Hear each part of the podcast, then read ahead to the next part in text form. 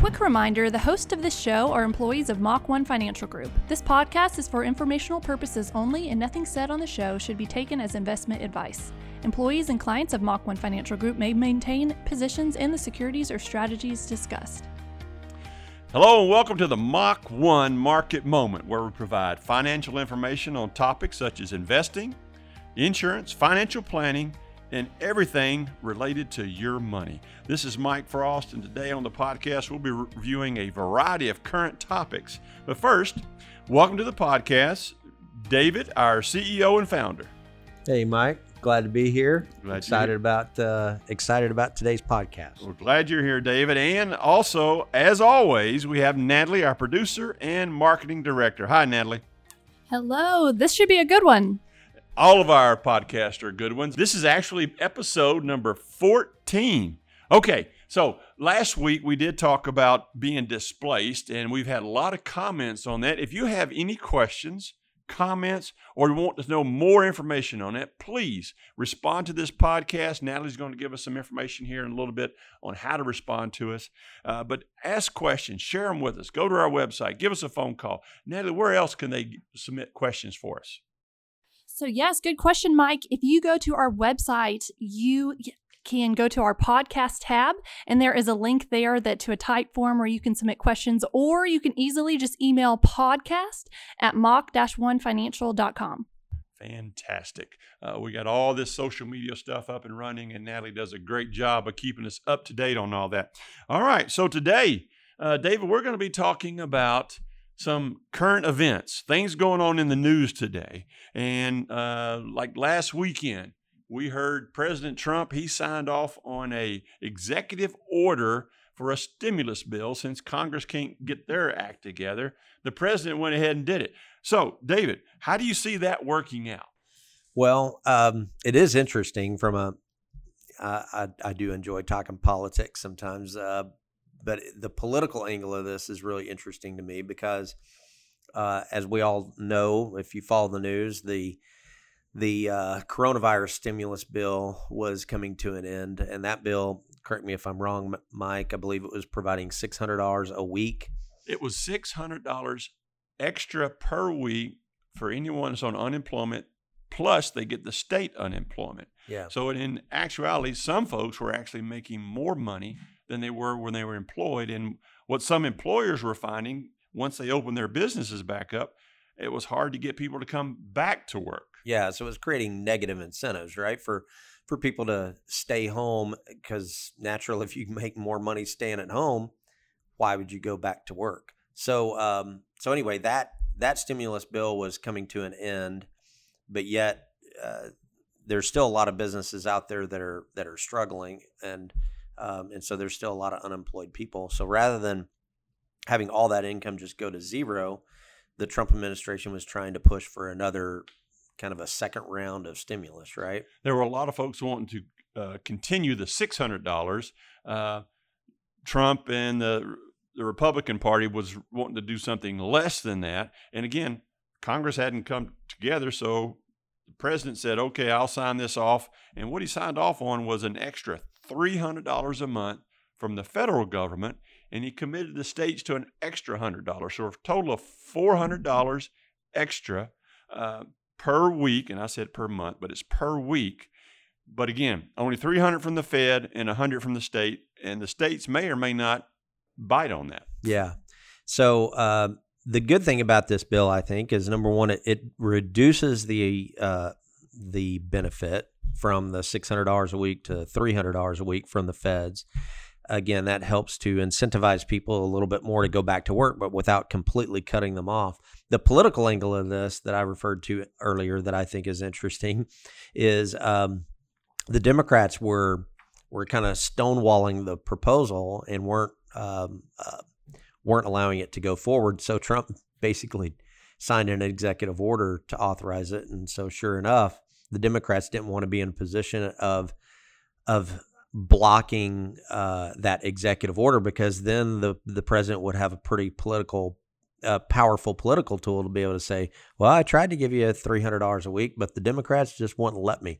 So basically Trump called their bluff, and now the Democrats, Chuck Chuck and Nancy, Schumer and Nancy Pelosi are now coming back and wanting to be in on the deal. So it's kind of interesting.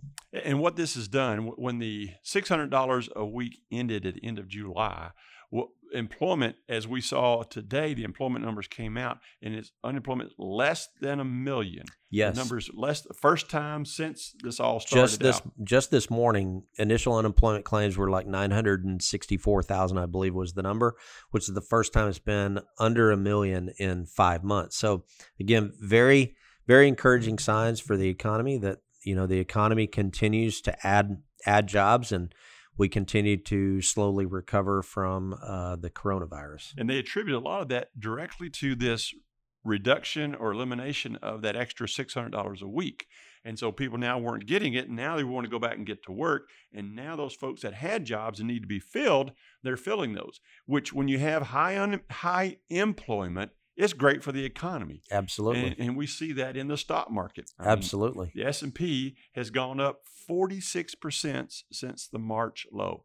Up 46%. That is crazy. Yeah, the market's just been doing good. And I believe it's a testament to the economic policies that the Trump administration has been following for some time. When you get government out of the economy, you unleash the growth of the economy. As the economy grows and businesses grow, they add more employees. As you add more employees, you've got a larger tax-paying base. So counterintuitively, what a lot of people don't seem to understand is that as you cut taxes, you tend to actually generate more tax revenues because of a larger tax base. So another thing that I find interesting on that note is that one of the proposals is to cut the payroll tax. Yeah, that's part of the executive order. Again, it's not a done deal, but what he plans to do is suspend the collection of payroll taxes, your FICA taxes, for anyone making under $100,000 from now till the end of the year. Again, it's not a done deal, but it is in his executive order. Yeah. Okay. And another part of his executive order was to extend the benefit to student loans, meaning if you have a government-backed student loan, you do not have to make any payments through the end of the year. That was part of this stimulus package.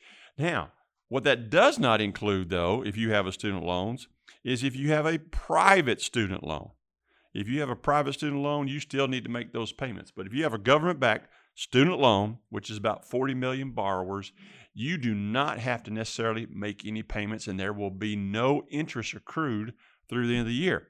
So, David, if you had a student loan, what would you recommend a student doing if they have one of these government-backed student loans? Well, since you're not accruing any interest until, what'd you say, the end of the year, Mike? Correct. If you're not accruing any interest, and if you have a job and you've got the cash flow to be able to do it, I'd recommend you be paying that thing down as fast as possible. Absolutely. If you've got that loan, there's no interest, and you can pay that thing down and maybe never have to pay interest again if you can get it all paid off this year, that would be fantastic. You're completely out of debt.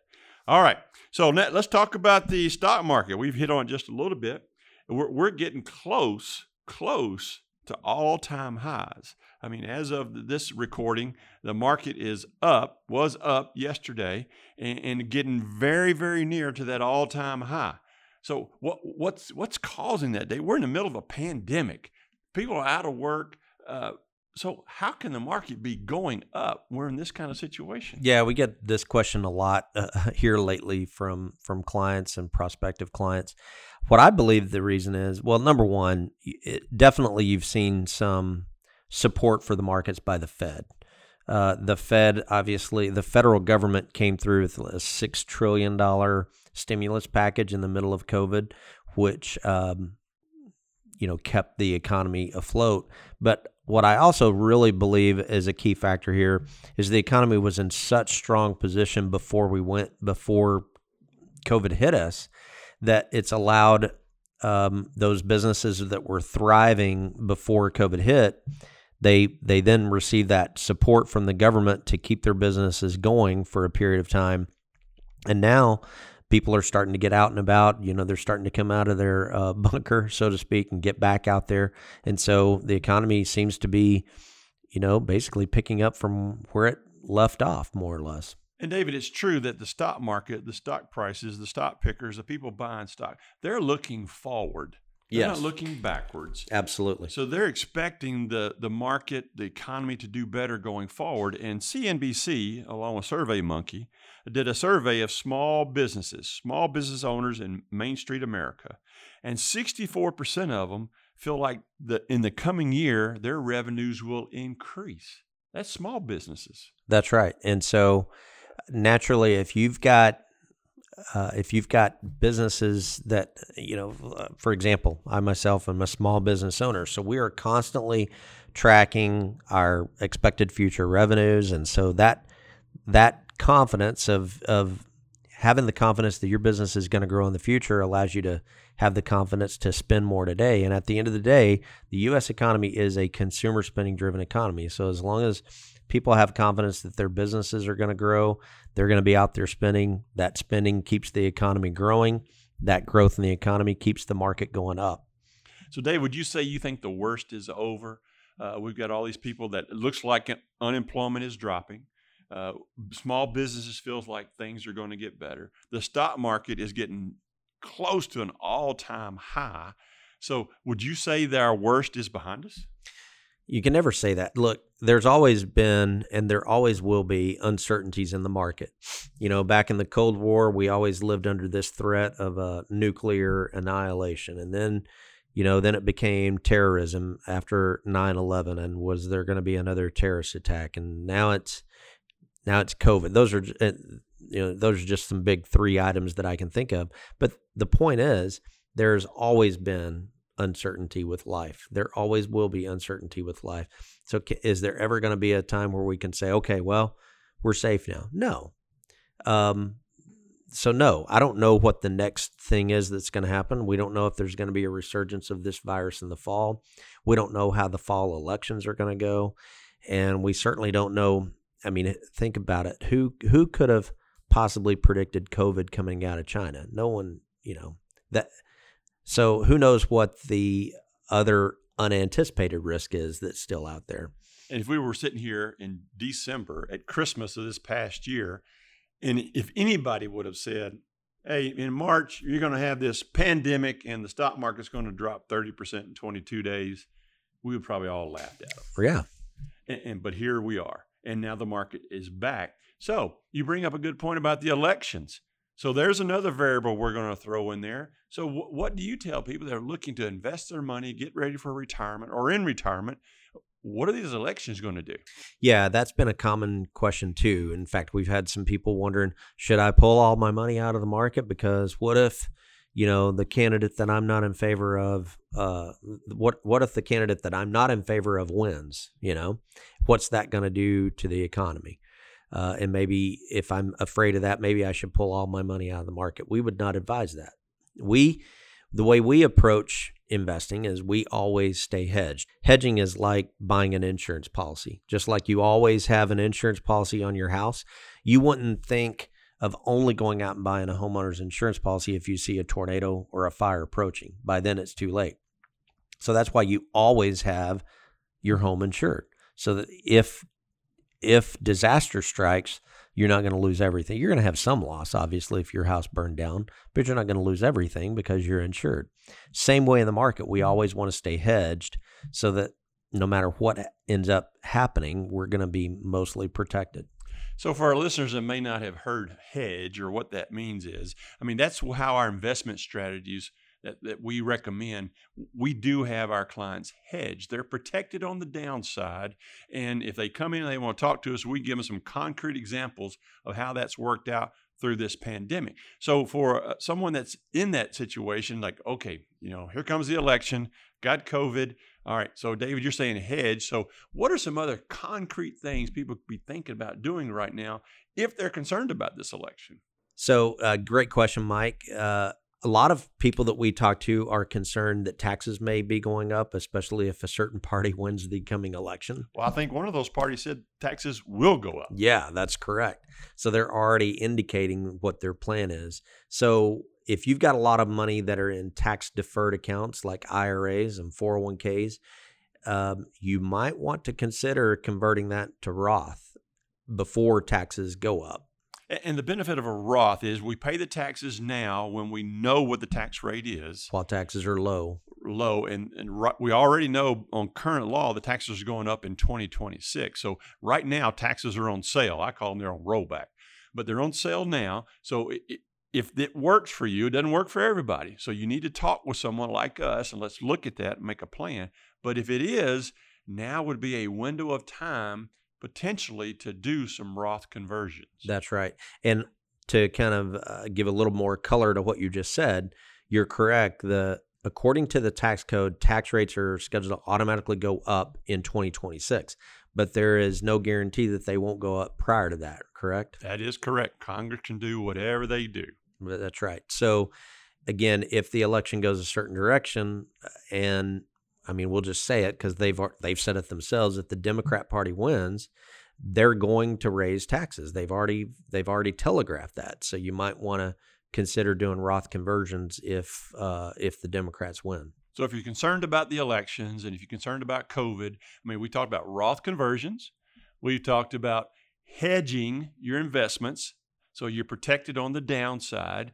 There's another one that we do a lot of here at Mach 1, and that's fixed indexed annuities. So David, how do they help out in a market like this? Yeah, good question. Think of a fixed indexed annuity as like a CD replacement or a bond replacement. It's going to make you, let's say, 6 to maybe 7% interest in a market that's rising. In a market that's falling, you don't lose anything. You don't make anything in a down market, but you don't lose anything. Well, we know markets aren't going to go up every year, so you're not going to average 6 or 7%. Markets aren't going to go down every year either, so you're not going to average zero. Realistically, what I've seen in 15 years here at Mach 1 is about a 4.5% per year average. Some people will be a little less than that. Some people will be a little more than that. But about a 4 to 4.5% per year average is realistic to expect from that type of product. A fixed indexed annuity. Now, and one of the features of those is if the market does like it did this year, and you've got, we'll use some round numbers, if you've got $100,000 in a fixed indexed annuity and the market drops 30%, what happens to that fixed indexed annuity? It would make 0% in that environment, right? Because if the market goes down, it doesn't lose anything, doesn't lose any of its, not only does it not lose any principal, it doesn't lose any of the previous interest that had already been credited. So each year it credits interest once per year on the anniversary date, and those interest credits are locked in. So if you have a down market the subsequent year, not only can you not lose your principal, but you also cannot lose the interest that's been credited. So the products we use then, once we get to a high water mark, so if I put 100,000 in, now it's 110, and the market drops 30%, I still have 110,000. Yep, that's correct. And so it's really a no-lose situation in that way. The only way that it goes down is if you take money out of it. Correct. So if people are looking for a, quote, safe place to put money and don't worry about the market, that would be another option. So we've talked about hedging. We've talked about maybe Roth conversions, maybe looking at fixed index annuities. So there's options out there for people that are concerned, you know, if the election doesn't go the way they like it, or if this COVID comes back and it gets even worse this winter, there are options you can take to protect your nest egg, protect your retirement assets. Absolutely. All right. So anything else that you think of right now with this crazy world we're living in, stock market going crazy, unemployment coming down, still uncertainty about the elections, anything else our listeners should be thinking about or should be doing at this point? If you have a mortgage and if you're paying more than about, as a rule of thumb, more than about 3.5 to 4%, you might want to investigate the possibility of refinancing because, again, in response to this crisis, the Fed cut rates to darn near 0%. Almost zero. Yeah. And so that creates a unique environment where it may make a lot of sense to look at refinancing. I myself, I'll just tell you, I was paying about 3.75% interest on a 30-year mortgage. I had 25 years left on it. I just refinanced, I'm closing on it this week actually, just refinanced at 2.25% on a 15-year. So I'm knocking 10 years off of my mortgage through the refi. My monthly payment is going up just a little bit, but not much, but I'm knocking 10 years off of my mortgage and a ton of interest off of it. That's incredible, because I'm going to date myself. My first house, when I purchased it in 1983, before Natalie was born, 14% interest. And now we're doing 2.2. So, and I'm glad you led into that, David, because we're going to potentially have a guest speaker on here to talk about mortgages, reverse mortgages, things like that that may some of our listeners may be interested in. So that's a very good point. The interest rates are an all-time low. I mean, 2.2%. Who would have ever thought would get that low? Fantastic. Okay. Anything else you can think of, David? That's all I can think of for today. All right. Well, we've given you some highlights for today. If you have any questions, Natalie, tell them again how they can ask us questions or get in touch with us. Yes. To get in touch with us, I would highly recommend that you sign up for our newsletter. If you go to our website, mach-1financial.com, and you scroll all the way down to our footer, you can sign up for our newsletter. And that is the best way to stay connected to Mach 1. We not only just put out these weekly podcasts, we have economic updates that come out monthly. We have so many upcoming events. We have money school starting in September. We have our client barbecue for all of our clients and those that are local. We have a Samaritan's Feet golf tournament that we're presenting sponsor at. But if you sign up for our newsletter, that is the best way to stay connected. But if you have any questions you'd like answered on the podcast, just email podcast@mach-1financial.com. Thank you, Natalie. And again, if you have any questions, you can always just pick up the phone, give us a call here at 479-876-2100. All right. Well, thanks for all of you for joining us today. And we always like to end with the thought of the day. And I think this one's appropriate for the times we're living in. The difference between school and life. In school, you're taught a lesson and then given a test. In life, you're given a test that teaches you a lesson. By Tom Bodette, an American author. Folks, thanks again for joining us. We look forward to you joining us again here on the Mach 1 Market Moment.